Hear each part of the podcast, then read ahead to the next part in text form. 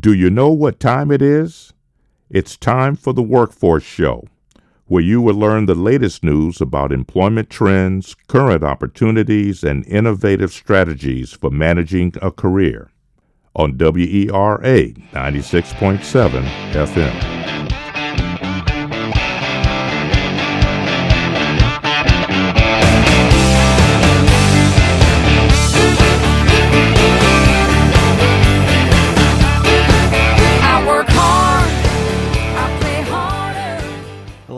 Welcome to the Cyber Edition of the Workforce Show. I'm Jeremy Haas, and I'm here with my co-host, Olga Polishchuk.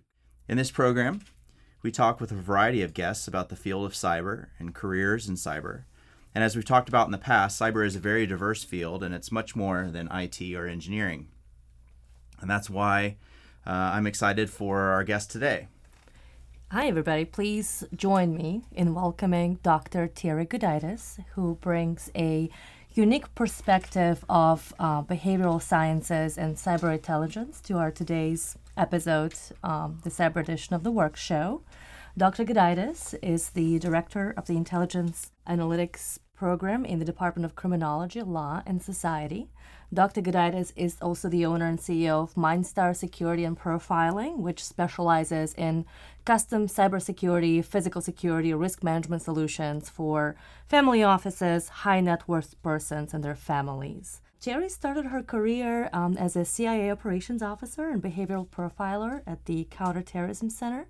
She then left government service to pursue the expansion of profiling techniques as they applied to hackers, internet, social media users for the commercial sector. Prior to forming her own firm, Terry was the vice president and cyber intelligence director at Cyveillance and held senior positions at S A I C, Psynapse Technologies, Global Integrity Corporation. So both Jeremy and I have known Terry for years and had the pleasure to work with her.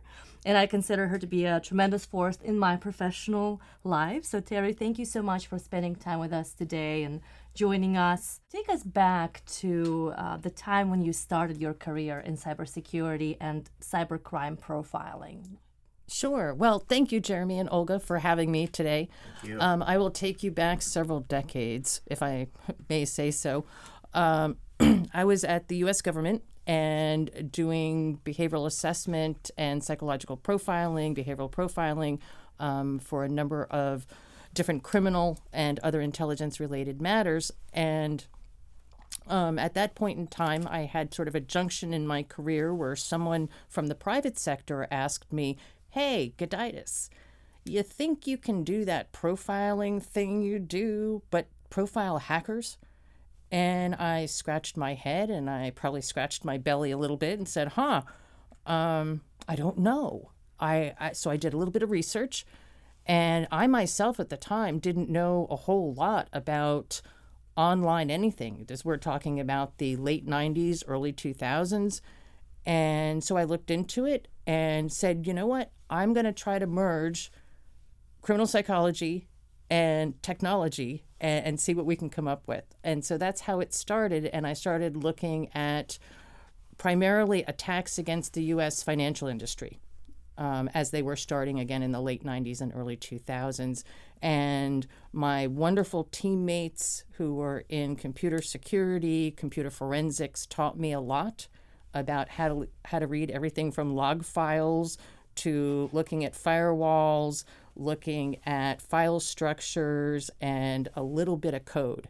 So I was able to take all those data points and apply them into looking at the human part, or the who done it, who wrote the malicious code, and why and how are they targeting these particular organizations. In, in what way is the the profiling of a cyber actor different or the same as, you know, other types of criminal profiling activities? The main difference is is in the remoteness of it. So it's it's what I call a remote assessment, and we don't necessarily know who's on the other side of the keyboard.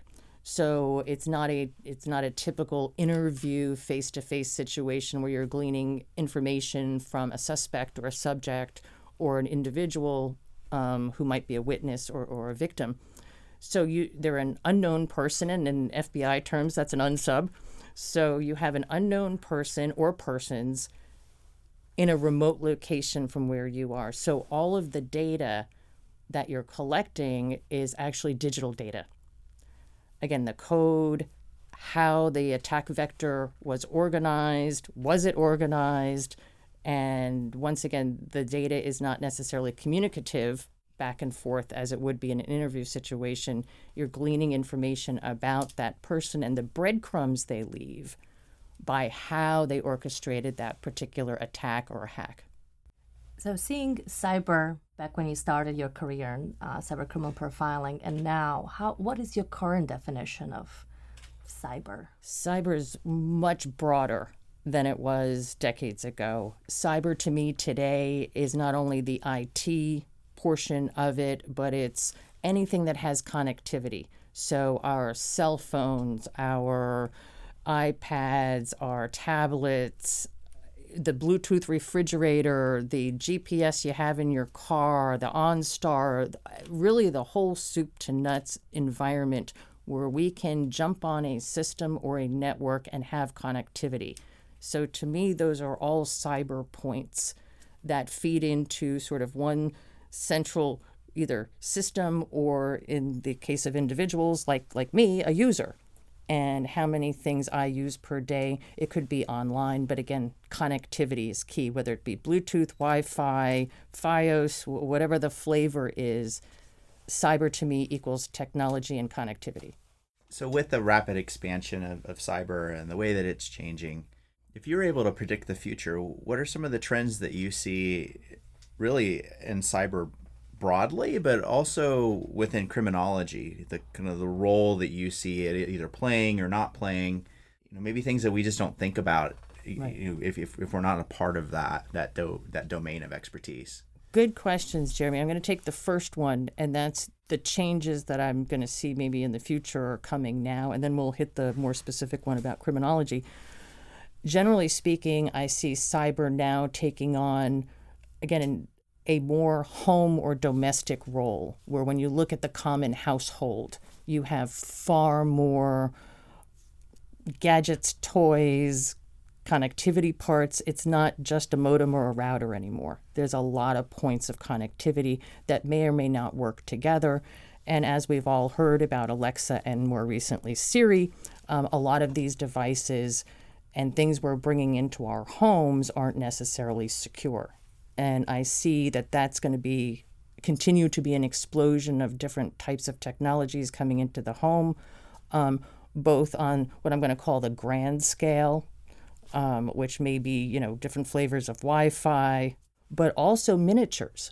Uh, we're seeing miniature devices being able to hold video, audio. Uh, we're able to travel around with these little devices. And on the other hand, I also see an explosion in what I'm going to call the macros. Those are commercial launched satellites that are going to be up there both taking pictures. We all are familiar with Google satellite imagery, uh, but taking pictures about other things and the commercial use of those, either by, you know, real estate folks or those specializing in other areas, other industries, whether it be energy or something else that need to have satellite photography and topography for either geologic reasons or otherwise. But I think, again, things that our U S government used to have solely for national security purposes are going to come into the hands more and more of your average person and your average company. So that was part one. Part two, on the criminology side, for me, even though I'm, I'm not in law enforcement, I do work with my clients on a number of different issues, um, some of which do go into the criminal realm. But there has not been one type of, of investigation, whether it be stalking, embezzlement, blackmail, fraud, fill in the blank, that didn't have a cyber component to it now. Whether it didn't have something online that was relevant to the case or something in digital data that became digital evidence that wasn't in the case. And this has been for the last maybe five, even ten years. Not one case coming across my desk that doesn't have that digital or cyber component to it.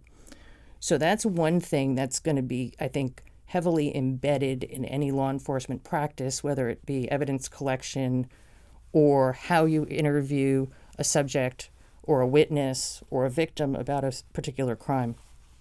But I also think because of the usability of these devices, how we are sort of a texting culture right now, the philosophy and data and evaluation of, let's say, interview data or interrogation data, I think how people are going to present themselves communicatively, interpersonally, is changing right now. With eye contact, speech patterns, and I think where police officers, law enforcement specialists, special agents who interview people in, in relation to cases have certain tells, if you will, that they look for when they're interviewing people related to a case. I think those tells are going to change because of how we interpersonally interact with our devices. Eye contact's going to change, those micro expressions are going to change, and how we appear to be deceptive or not is going to change.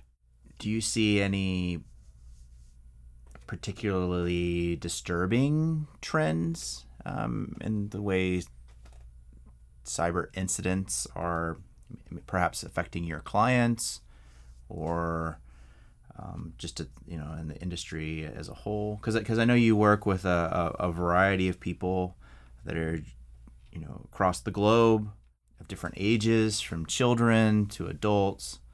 So I just just curious, kind of from a trends perspective there, if uh, if if you if you if you're noticing a shift, or or or if there's just aspects, to, cyber aspects that you find particularly interesting or even troubling. Both, Jeremy, both interesting and, and maybe a little troubling. Um, but I think there's some solutions to those things that trouble me and keep me up at night.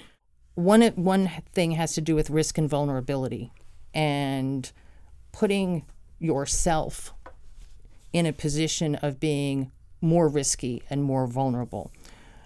A lot of people don't realize the information that they personally put out there on the internet, whether it be on social media, whether it be on things they think disappear like Snapchat or, or whatever it is. A lot of that data is out there and can be easily collected um, through cyber means. A lot of it's floating around on, you know, the black web, if you will, because the, we have had hacks and compromises. And so it's not that one little piece of information you put out there on Twitter or Facebook or one picture or an event.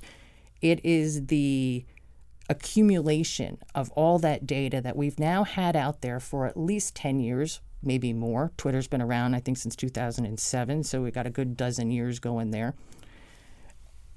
If someone like me comes and collects personal data over the course of a ten to twelve year swath, even five years, I can tell an enormous amount about someone and their behavioral patterns and what they do and where they go. And we're just putting it out there, you know, every day. Um, a lot of people I talk to say, well, I'm just taking pictures of my food.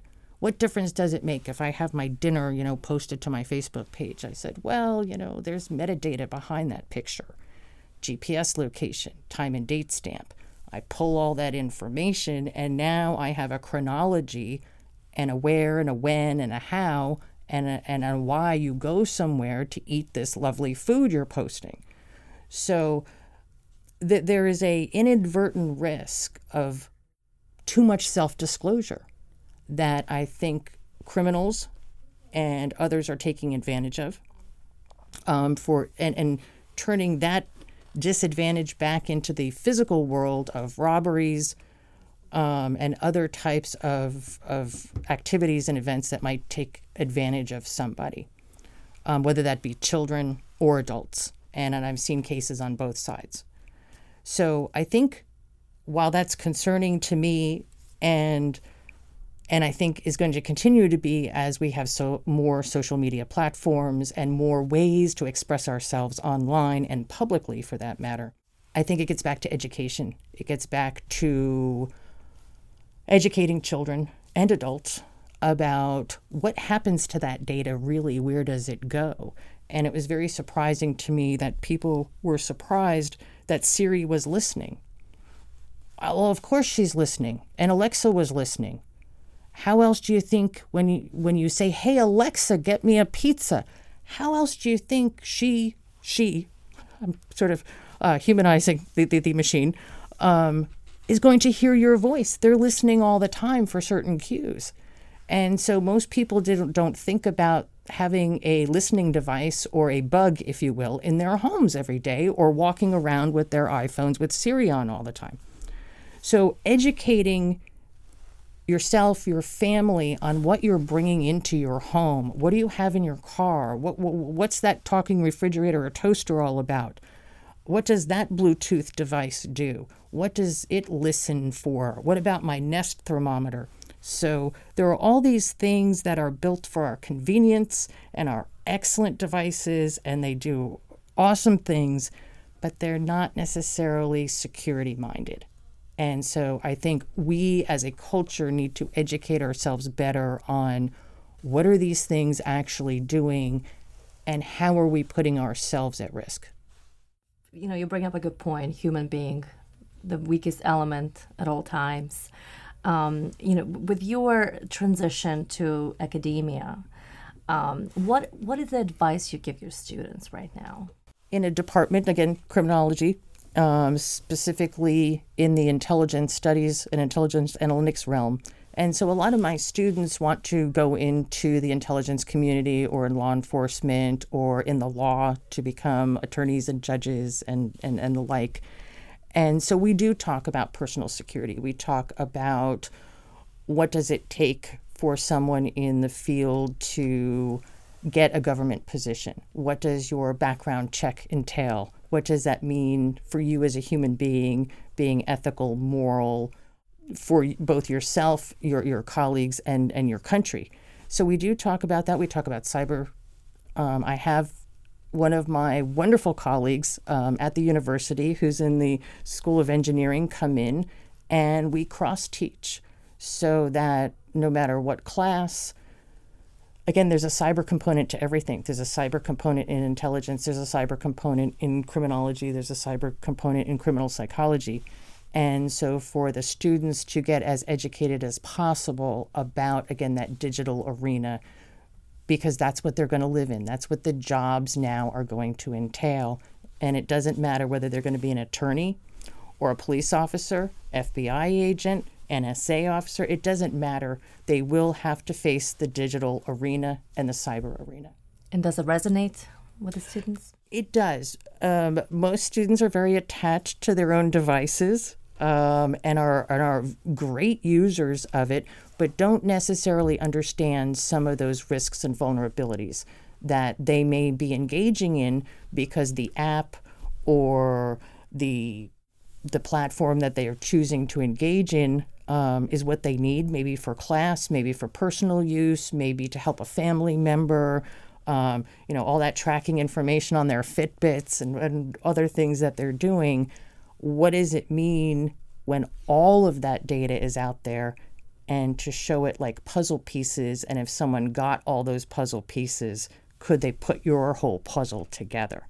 And if you're going to be going out to be a police officer or an intelligence officer, um, is that really a great thing to have out there? So outside the university environment, do you have advice for individuals who want to get into cyber or add a, a, a cyber flair to what they're already doing?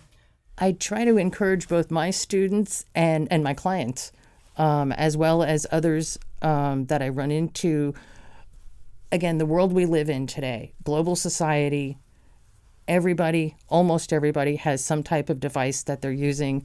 My mother, grandmas and grandpas out there, um, they've got their iPhones, their Androids, their iPads, um, their grandma pads, or whatever they're calling now for, for, for those who aren't necessarily comfortable with some of the Uh, more popular devices. So everybody's using it. And therefore, no matter what profession you go into, whether you want to be an architect, you want to be a cybersecurity specialist, you want to be a nurse or a doctor or a lawyer, um, it almost doesn't matter what profession you're in these days. You have to have some type of cyber knowledge so that if you're protecting your client's data as a physician or as an architect or a builder, or you're working with the banking industry or whatever you're doing, you have to have some semblance of understanding of how does this work? We all use cell phones, and I ask usually my classes every year, does anybody even understand how Wi-Fi works? Like, what is the process of Wi-Fi? And nobody comes up with, oh, well, those are radio waves. And so even getting back to some really bare bones basics to understand how our technologies work, I think can help us hone in on whatever professions we've chosen um, and understand them from the digital perspective and the cyber perspective. So I do encourage people who, you know, are either in a profession or want to switch, Um, absolutely go back to school, take some online classes. If, you know, going live face-to-face is not convenient with full-time jobs, there are some wonderful online programs, both at the university level as well as certification level. And even if you don't go through the whole process of getting a formal certification, the education of that, I think, is extremely valuable. Yeah, I was going to ask about resources. Did, and and from a, let's just say, certification program as an example, what, what kind of titles or names of certification programs you think someone should should look at? Again, it's a great question, Jeremy. It probably depends on the profession. Um, but of course, one of the most popular ones is your C I S S P. Um, that incorporates both cybersecurity and a little bit of physical security as part of that certification process. There's also, you know, more specialized certifications from, you know, both Google, Microsoft, Apple. They have some very specific ones. Cisco has a whole lineup of them. So if you're in the I T field, you know, you may want to get certified on the types of network or systems that you're working on or that you want to work on that's, you know, in your environment. Or generally speaking, maybe if you're you're in the law field, to look at a C F E or a certified Um, fraud examiner um, certification, but there are so many of them. And one of the organizations you can check is called H T C I A, which is the High Tech Crimes Investigative Association, as well as I S S A or ASIS. Um, and, and there's listings of all types of different certifications depending on what your particular career is, career desire is, or your chosen field. So career in cyber definitely has a lot of positive moments. What are some of the challenges that our listeners should be prepared for? I think the challenges for everyone, and this includes some of my colleagues who um, I would say are absolute experts in cyber, cyber technology, is that it's ever-changing. Every day you can look at a, a news release or a new product release, and things change every day. So it's it's sometimes very, very hard to keep up with.